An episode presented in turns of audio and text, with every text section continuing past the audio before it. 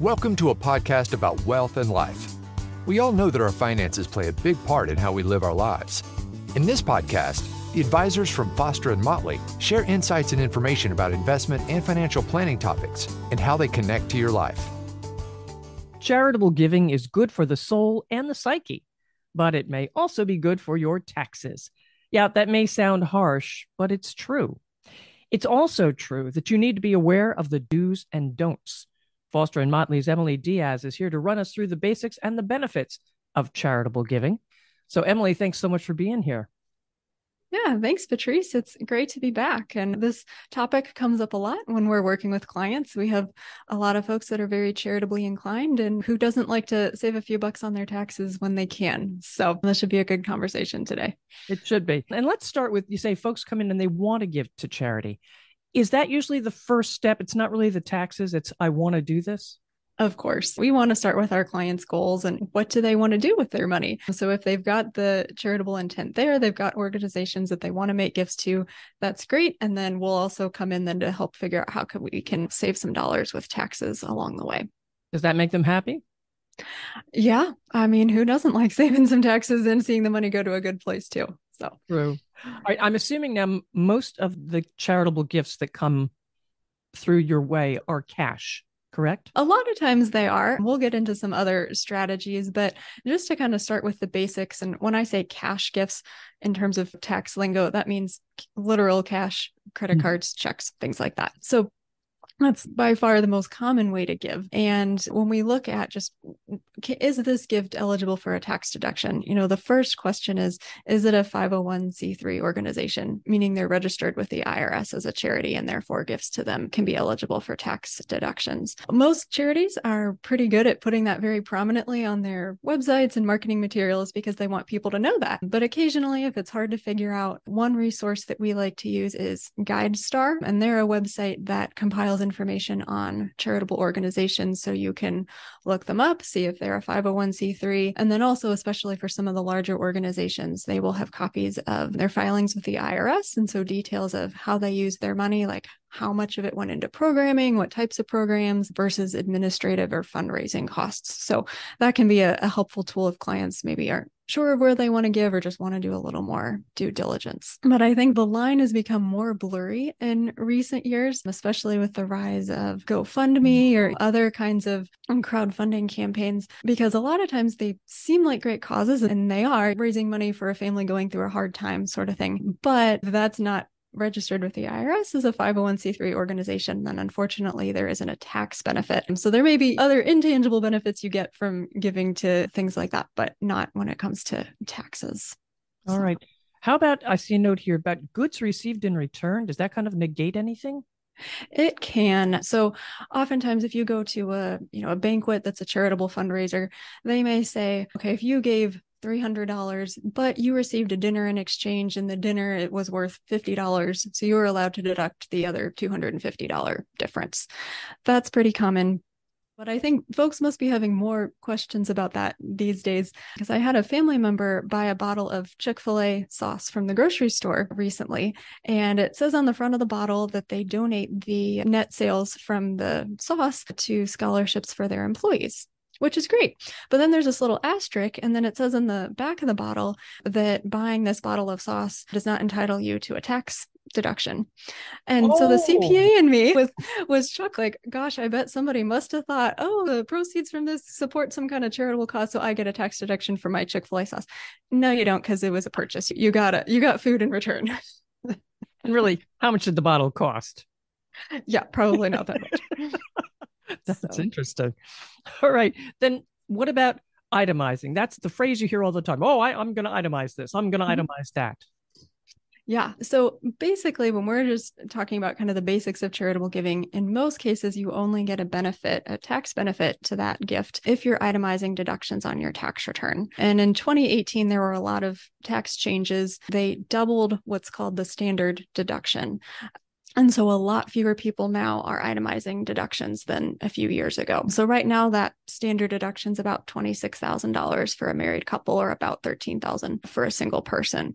So a lot of times if we may have a client who says okay i i gave a thousand or two thousand dollars to charity can i put that on my tax return and unless they're close with having a lot of other deductions to that $26000 line it's great that they gave it but they're not going to see a tax benefit for it hmm. all right so is it even worth it then? I'm well, I shouldn't say is it worth it to give. Of course, it's worth it to give, but don't go into it thinking you're going to be able to deduct it or right. itemize it. Right. Now uh, there can be a maybe a point of confusion this year because the last 2 years there was a one-time allowance that folks who weren't itemizing on their tax returns could still get a tax benefit up to a couple hundred dollars. And that was true for 2020 and 21 as part of a COVID relief package. They were trying to incentivize gifts to charity in those two years. So you may have seen on tax questionnaires from your accountant in the last year or two to still send uh, receipts for charitable gifts anyway, the last two years, but that was kind of a one time thing. So this year we're back to the usual rules with itemizing deductions and charitable gifts. And then let's move on into taxes. What is tax efficient giving? Yeah, Tony and Rachel, my colleagues, did a great podcast last year that really went into the details of some of these strategies. So we'll have that linked in the show notes. But one strategy that we use very commonly is a donor advised fund. And with a donor advised fund, you can open them at Charles Schwab, which is who we typically use, or Fidelity, Vanguard, lots of other custodians. So the donor gets a tax deduction when they contribute money to this donor advised fund. And then they can advise gifts to charities over time. Um, maybe we have clients who give a couple thousand dollars a year, but normally wouldn't be anywhere close to itemizing their deductions. Instead, we may have them bunch a couple years worth of charitable gifts together. So maybe they give two or three years worth, kind of bunch it all together, make the gift this year to their donor advised fund. So then they would have enough deductions to itemize it, actually see a benefit from that gift. Um, but then they can advise the grants actually be made to the different charitable organizations over time. So that could be monthly, annually, whatever timeline they're used to giving. So it's the same impact to the charities. They still get their funds kind of in the same rhythm. The client gets a tax benefit. Um, and really, the only downside is there's a little more paperwork on our end, but that's what we're here to help with. keeps you busy, keeps you off. It, it does. It does. How about qualified charitable distributions? Yeah. So this is actually a strategy I would look to even before donor advised funds for those that are eligible. So you have to be over age 70 and a half to do qualified charitable distributions or QCDs. And that is a distribution from a retirement account, an IRA, so a pre tax account directly to a charity. So normally if I were going to, let's pretend, you know, I'm over 70 and a half. If I were going to take $100 out of my IRA, I'd have to pay tax on it. So maybe I'd be left with $70 after tax. Then I could take the 70 bucks and give that to a charity. But depending on whether I itemize or not, I might not actually see a benefit. Instead, if I were to do a QCD or a qualified charitable distribution from my IRA, a check would go directly from my IRA for the full $100 to a charity. I wouldn't have to pay tax on it, and the charity wouldn't either. And that's a, a way to make the gift in a lot more tax efficient way because you get the benefit regardless of whether you itemize. And also, there are a few other benefits that it can help with because there are certain other tax deductions that can be based on um, your adjusted gross income, which is the income number before we start looking at deductions like the standard deduction or itemizing. So, there can be other benefits too to making the QCDs and lowering that kind of bottom line. Now, not all states are created equal when it comes to tax benefits, are they? No, they're not. And unfortunately, we're based here in Ohio. Ohio doesn't have really any specific benefits for charitable gifts. Kentucky does allow itemizing deductions or certain deductions. So there can be a charitable benefit there. But we also work with clients in other states, some of which even offer tax credits, which that's a dollar for dollar credit. So if you give $200 to certain organizations, wow. you get a direct $200 write off of your tax bill. So we try to be sensitive to that when we're structuring different ways that clients may make their gifts so we can be sensitive to the state level benefits as well. All right. You're looking ahead to your state, you're setting it up and you want to leave charitable gifts. How does that work? Mm-hmm. That's a great question. So, one of the things that we'll often recommend or, you know, see attorneys recommend as we're working with them is leaving again pre-tax retirement accounts kind of thinking back to the qcd conversation leaving those pre-tax dollars to charity so let's say we have a client who passes away with a million dollars and they want a hundred thousand to go to charity and 900,000 to go to their daughter. And then let's say they've got a pre-tax retirement account and then an after-tax brokerage account.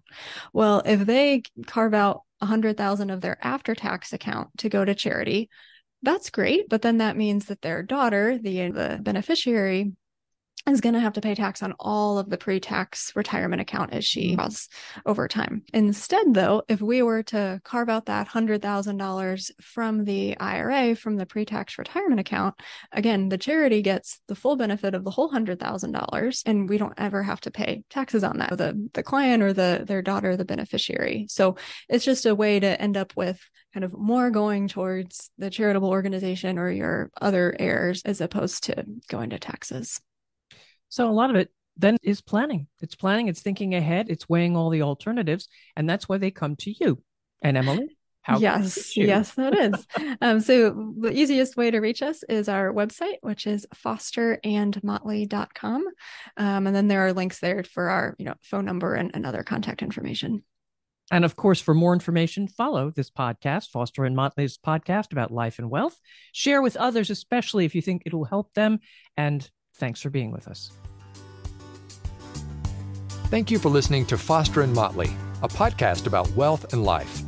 Click the subscribe button below to be notified when new episodes become available. The information discussed and posted represents the views and opinions of the guest and does not necessarily represent the views or opinions of Foster and Motley. The content has been made available for informational and educational purposes only. The content is not intended to be a substitute for professional financial advice. Keep in mind that rules and regulations are subject to change. Always seek the advice of your financial advisor or other qualified financial service provider with any questions regarding your financial planning and investments. Foster and Motley is not affiliated with any third-party providers. Any mention of a third-party provider does not imply an endorsement of that provider. If you decide to utilize a third-party provider, you do so at your own risk.